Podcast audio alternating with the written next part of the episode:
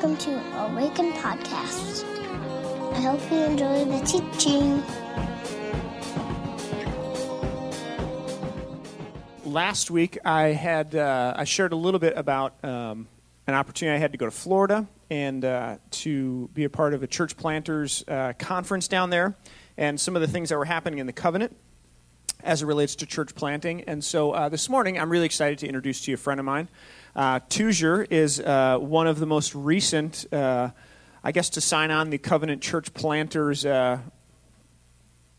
team page uh, I don't know what you call it, but um, is uh, planning to plant a church actually right over by where I grew up in the Midway uh, in Frogtown. So, uh, would you please give a warm welcome to my good friend, Mr. Tuzier Tao, if you would?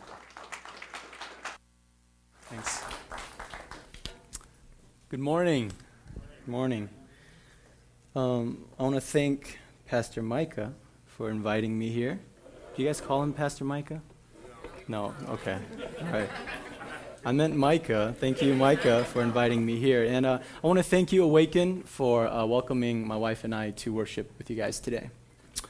Um, I'm imagining that some of you, when Micah introduced me, you guys were asking, what's that dude's name? Right? It, it's okay, we can be honest here, right? I don't, I don't really have a familiar name, um, at least for you guys. I mean, it's familiar with me. But um, so I, I want to break it down for you to help you understand how to say my name or how to pronounce my name. My name is Tuzier. In the Hmong language, it means youngest son. And an easy way to remember how to pronounce it is to remember two things. The first thing is to remember the number two, okay? You can do that, number two, and the name Roger. But we're going to throw away the Ra though, okay? So it's two, Ra is gone, Jer, okay? Two, Jer. Can you say that with me? Two, Jer. All right, awesome. That's my name. All right. Um, Roger's out. Roger's out. oh, we're, we're, we're good. We're good. We're good. Uh, a, a, couple of days ago, my wife and I we went to the grocery store to uh, refill our five-gallon water jug. Okay, you know those big blue containers, you know, really big, five gallons. And uh, you know, when you fill it up, they're pretty heavy, and and, uh, you know, we bought it, pulled it out to the car, and then we drove home, went to our apartment, carried it up a flight of stairs, and walked a couple of yards. And, you know, it's heavy, so I was getting tired. And then I put it on my dinner, uh, put it on dinner table, and I looked at my wife and I said, Man, the amount of work we go through just to get clean water. And before I, before I finished my sentence, I just thought, what work did I go through? right? I, I went to the grocery store, turned on a faucet, walked a few yards, and I came home and I was complaining about that. Remembering that there are millions of people who are literally walking miles upon miles to go to their closest water source and drinking many times contaminated water. And, and I thought about my own parents. You know, they grew up in the mountains of Laos, and the only way they, they could drink water was to cut thick uh, bamboo and then poke a hole through it so it's long enough, and they would carry this for miles, go to the closest river or lake, and fill that up and walk miles back home. And so I thought about my, my really stupid statement there. And I looked at my wife and I said, You know, if, if I ever heard anyone say something like that, I would be like, That dude is not cool. And so I, I, I, got, I admit that was not uh, one of my best moments. But I know that you're not judging me from over here because you've probably said things like this too, right? Can I, can I get some? Okay, good, good. I'm not alone here. Uh, if you haven't said it, you've thought of it, right? And, and it's such a common uh, thing for us, especially here in America, that there's a term for it, right? First world problems.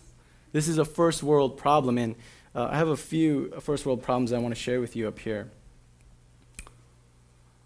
I want food from the back of the fridge but it's blocked by all the food in the front of the fridge.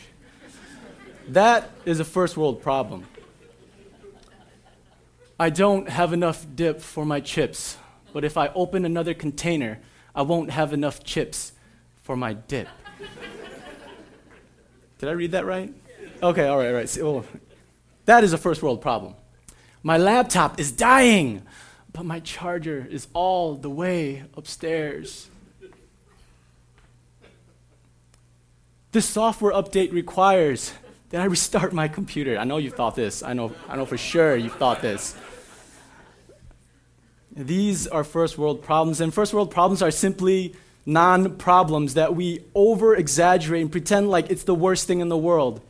Really, at, if anything, they are small inconveniences, but we, we make them like they're like terrible, like they've ruined our life, like they make life so hard. First world problems are not real problems at all, and I think that really we need to live more gracious lives. And we need to repent of that, okay? But, however, there are times when life is hard, right? There are times when it's truly hard, not like that kind of hard, but really hard. When everything that can go wrong does go wrong. When everything that can go wrong does go wrong, and, every, and all that we have left is despair. Do you know what I'm talking about? Do you know people in that situation right now? The questions that we're asking in those times are what do we do in those moments? What do we do when all we have left is despair? What then can we put hope in? If you have your uh, Bibles, um, please turn to Acts chapter 27, verse 13. Well, we're going to be reading Acts 27, 13 through 25. Um, in, in this passage, we see some folks who are in despair, and we see how a man of God walks in light of that. So I'm going to give a little bit of context so we, we kind of know where we are in this part of the story. Right, Paul is a former murderer of Christians who becomes a Christian and then becomes a church planter, going throughout the Roman Empire planting churches. And through a series of events, he is put into the hands of the Roman authorities who, you know, make, put him through a bunch of trials. And eventually he appeals to Caesar, and they put him on a ship with a bunch of other prisoners to sail across the Mediterranean Sea, headed toward Rome. And, and they head out during really the worst time to set sail. They head out in October, which is the beginning, you know, of winter. And during this time, the Romans called the Mediterranean Sea the closed sea from October to March because it was so hard to navigate during these winter months. And we see how this will play out in the, in the text. So we'll pick up the story in Acts chapter 27, verses 13 through 25. We'll just read it through and follow along. When a gentle south wind began to blow, they saw their opportunity. So they weighed anchor and sailed along the shore of Crete. Before very long, a wind of hurricane force, called the Northeaster, swept down from the island. The ship was caught by the storm and could not head into the wind, so we gave way to it and were driven along. As we passed to the lee of a small island called Cauda, we were hardly able to make the lifeboat secure, so the men hoisted it aboard. Then they passed ropes under the ship itself to hold it together. Because they were afraid that because oh, here we go. Okay. Because they were afraid they would run aground on the sandbars of syrtis. They lowered the sea anchor and let the ship be driven along. They took such a violent battering from the storm that the next day they began to throw the cargo overboard. On the third day they threw the ship's tackle overboard with their own hands. When neither sun nor stars appeared for many days and the storm continued raging, we finally gave up all hope of being saved. After they had gone a long time without food, Paul stood up before them and said, Men, you should have taken my advice not to sail from Crete. Then you would have spared yourselves this damage and loss. But now I urge you to keep up your courage, because not one of you will be lost. Only the ship will be destroyed. Last night, an angel of the God to whom I belong and whom I serve stood beside me and said, Do not be afraid, Paul. You must stand trial before Caesar, and God has graciously given you the lives of all who sail with you. So keep up your courage, men, for I have faith in God that it will happen just as he told me. I'm just curious, who here has been in a sea storm before? Anybody? Okay, one. Okay. Was it absolutely terrifying? No, not really? Okay. Yeah, it was over here. Okay, kind of, kind of scary. Okay. So, so I haven't been either, and I, as we could tell, uh, a lot of people haven't. And um, I, you know, I think when we read this passage, I think uh, we, we, we kind of understand it's a big deal, but we really don't too. You know what I mean? And, and, and uh, I, I have this video I want to share to kind of help us to see, kind of, and help us to feel and experience what Paul may have experienced, okay? So we'll show this clip.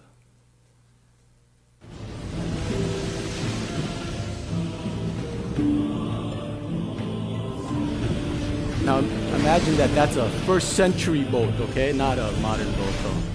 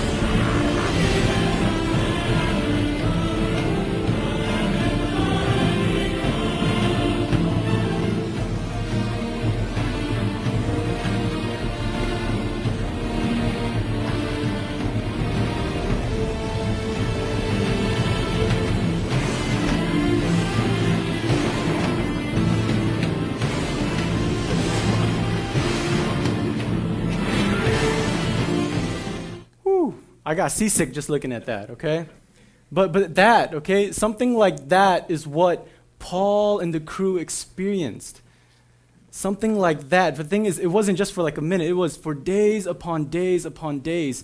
And I'm imagining that it was so dark, thick clouds, so much so that the, the text tells us that the sun could not be seen, the stars could not be seen and, and things are going so bad. There's so many waves crashing upon them. Water's getting on the deck that they, they put ropes under the boat, trying to keep the boat in one piece, right? Because the pressure is going to really bust it up.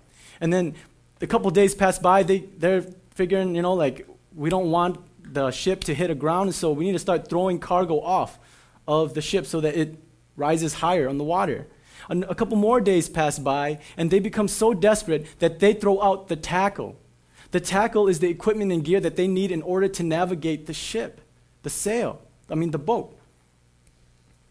They become so desperate that they throw it out. And, and the reason why they do this is because they can't even navigate the boat at this point, right? Because for days upon days, they had not seen the sun or the stars. There was no compass at this time. And by not knowing where they were going, they were simply just floating out at sea. They did everything that they knew, and it wasn't enough. And Luke, who seems to be on, who, Luke, who wrote this, the book of Acts, he writes this We finally gave up all hope of being saved. We finally gave up all hope of being saved. Imagine that place of utter despair and utter hopelessness where you just really think the future is death. You haven't eaten for days because of the seasickness, and there is just despair. You know, the interesting thing about giving up hope is that it means that you had hope to give up, right? So they, they had hope at one time. They had hope. We do not know in what, maybe in their experiences or in their skills. Or maybe in the ship, maybe it was a top model ship or something. They had hope at one time, but they gave it up. Just like how they threw overboard the cargo, how they threw overboard the tackle, eventually they threw overboard their hope. They gave up all hope of being saved. And it's at this precise moment, okay? It's at this precise moment that Paul speaks to his hopeless and despairing shipmates. And what, what does, what's the first thing that Paul says? Paul says, I told you guys, right? That's what he says. I told you guys. And, and that's kind of comforting for me, is because kind of like, man, he is, he was just kind of like us. I'm sure many of us would have said the exact same thing. said, I told you guys, like, if you guys would have listened to me, this would not have happened. And then he says some words that are supposed to encourage and inspire and bring hope. This is what he says Be courageous, guys, be courageous. No one here will die. The only thing that will happen is that the ship will be destroyed.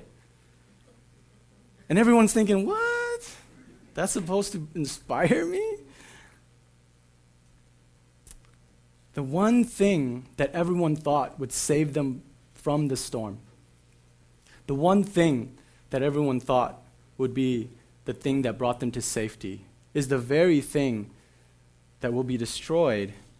And this makes sense, right? Because by having the ship destroyed, the only one then, the only thing that actually, the, the one that actually saves them is then only God.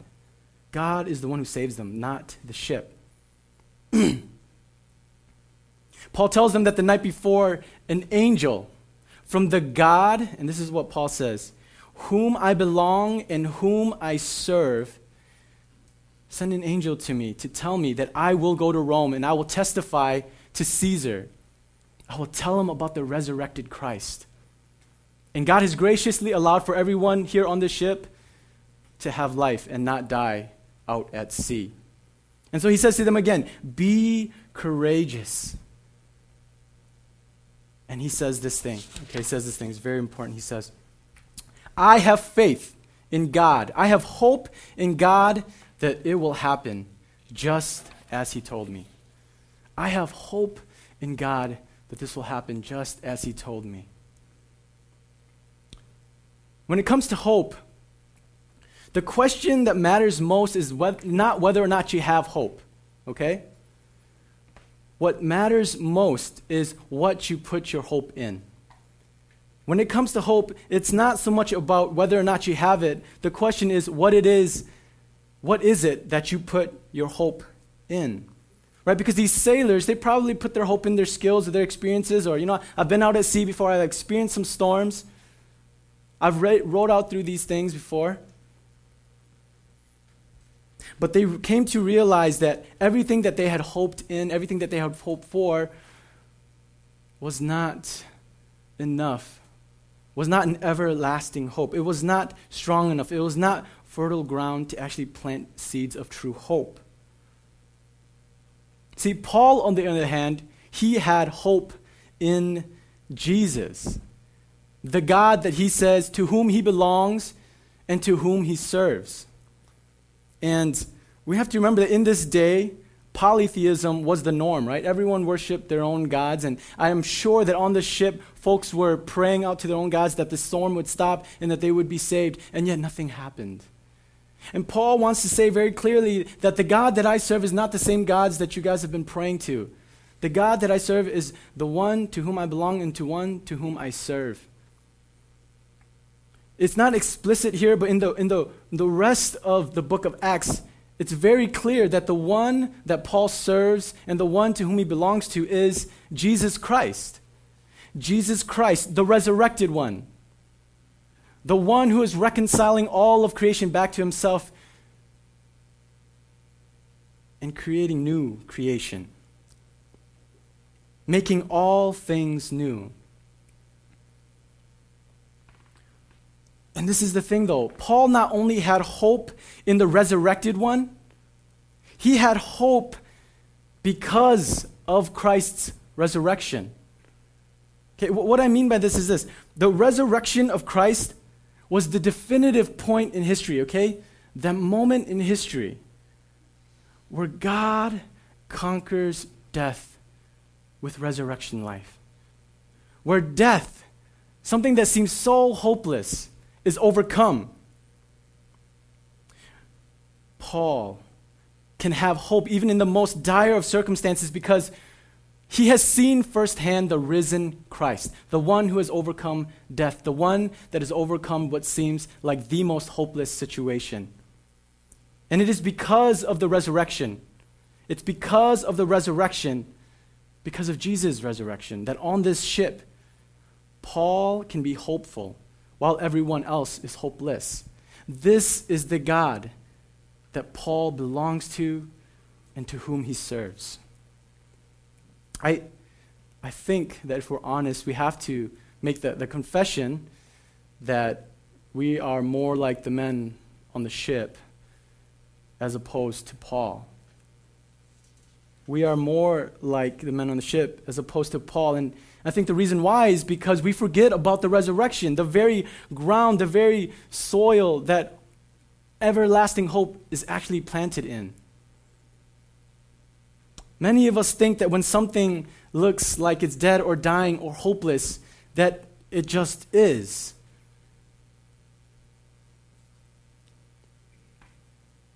We have forgotten that we believe in a God who exudes life and not death. And I have good news for us, okay? Good news here that God has not abandoned us. God has not abandoned us. God has not left us to our hopelessness. He sent His Son Christ to overcome Satan, sin, and death. And in Christ, there is ultimate hope for new life, for new everything. There is nothing that is hopeless. No one is a hopeless cause. No situation is a lost cause. There, um, there's a woman, let's call her Sarah. She got married when she was really young. She didn't want to marry this guy, but she felt like she had to. And um, over the years, she began to despise him. She began to hate him. And after many years of disrespect and hatred and many cases of infidelity, they came to a place of wondering if they should remain married or not. It was in this place of impending divorce that Sarah went to a Bible study. And she heard the gospel for the good time. For, she, I'm sorry, she heard the gospel for the first time. She heard that God loved her and that God could forgive her and that God would give her new life. And she wanted that. So she became a Christian and she recognized the wrongs that she had done in this marriage that was leading to this dying marriage. She repented of that. And she, she had this question, right? What do I do in this situation? What do I do in this dying marriage? She did what many of us do. She went to her friends. In, in particular, she went to her new Christian friends all of her friends in the Bible study that she was going to and also the church that she was a part of, she went and asked them, like, like I'm, I'm going through a really difficult time in my marriage and I'm wondering what I should do. Things have been really hard. And she, sh- she shared with them their, her story. And every single one of her Christian friends told her, you know, there's no hope in this marriage. You should just move on. Just move on. It's a dead marriage. Every single one of her friends said this, except for one.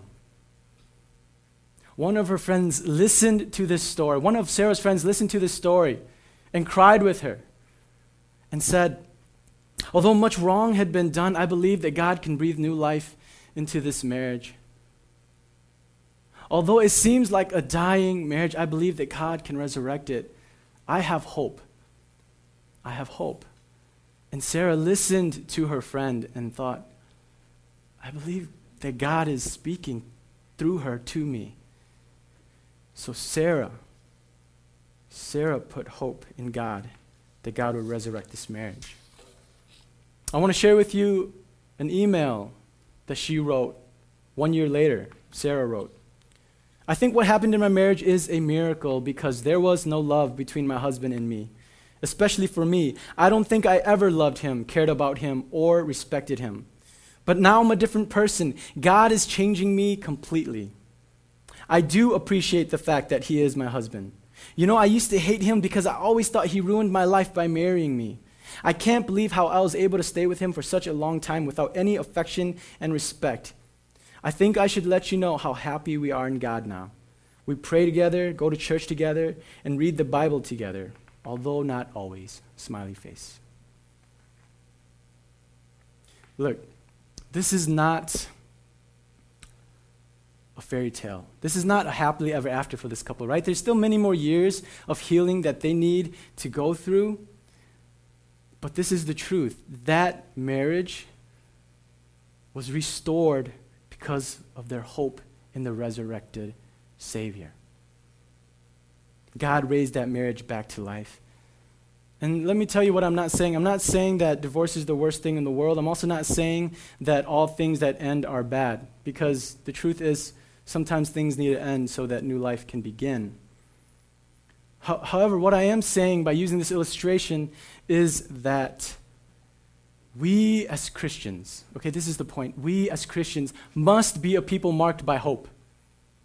We must be a people marked by hope because of Christ's resurrection. It is through Christ's resurrection that we can actually have an everlasting hope, a hope that lasts forever. And this is one of the greatest gifts about being a follower of Christ, right? That we believe in a God who is big enough that can handle things that we think are hopeless. That God can transform every single situation, any relationship, anything that we encounter and are part of. There is nothing that is too big for God. Because of the resurrection of Christ, we have the blessing and responsibility to be a people marked by hope. And hope is one of the greatest gifts that we can offer to our broken and yet beautiful world. Hope. Let's pray together.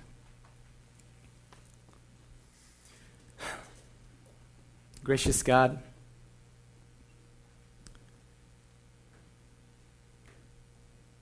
I confess that there are things in my life that when I look at, I just think it's hopeless. Particular relationships, particular situations.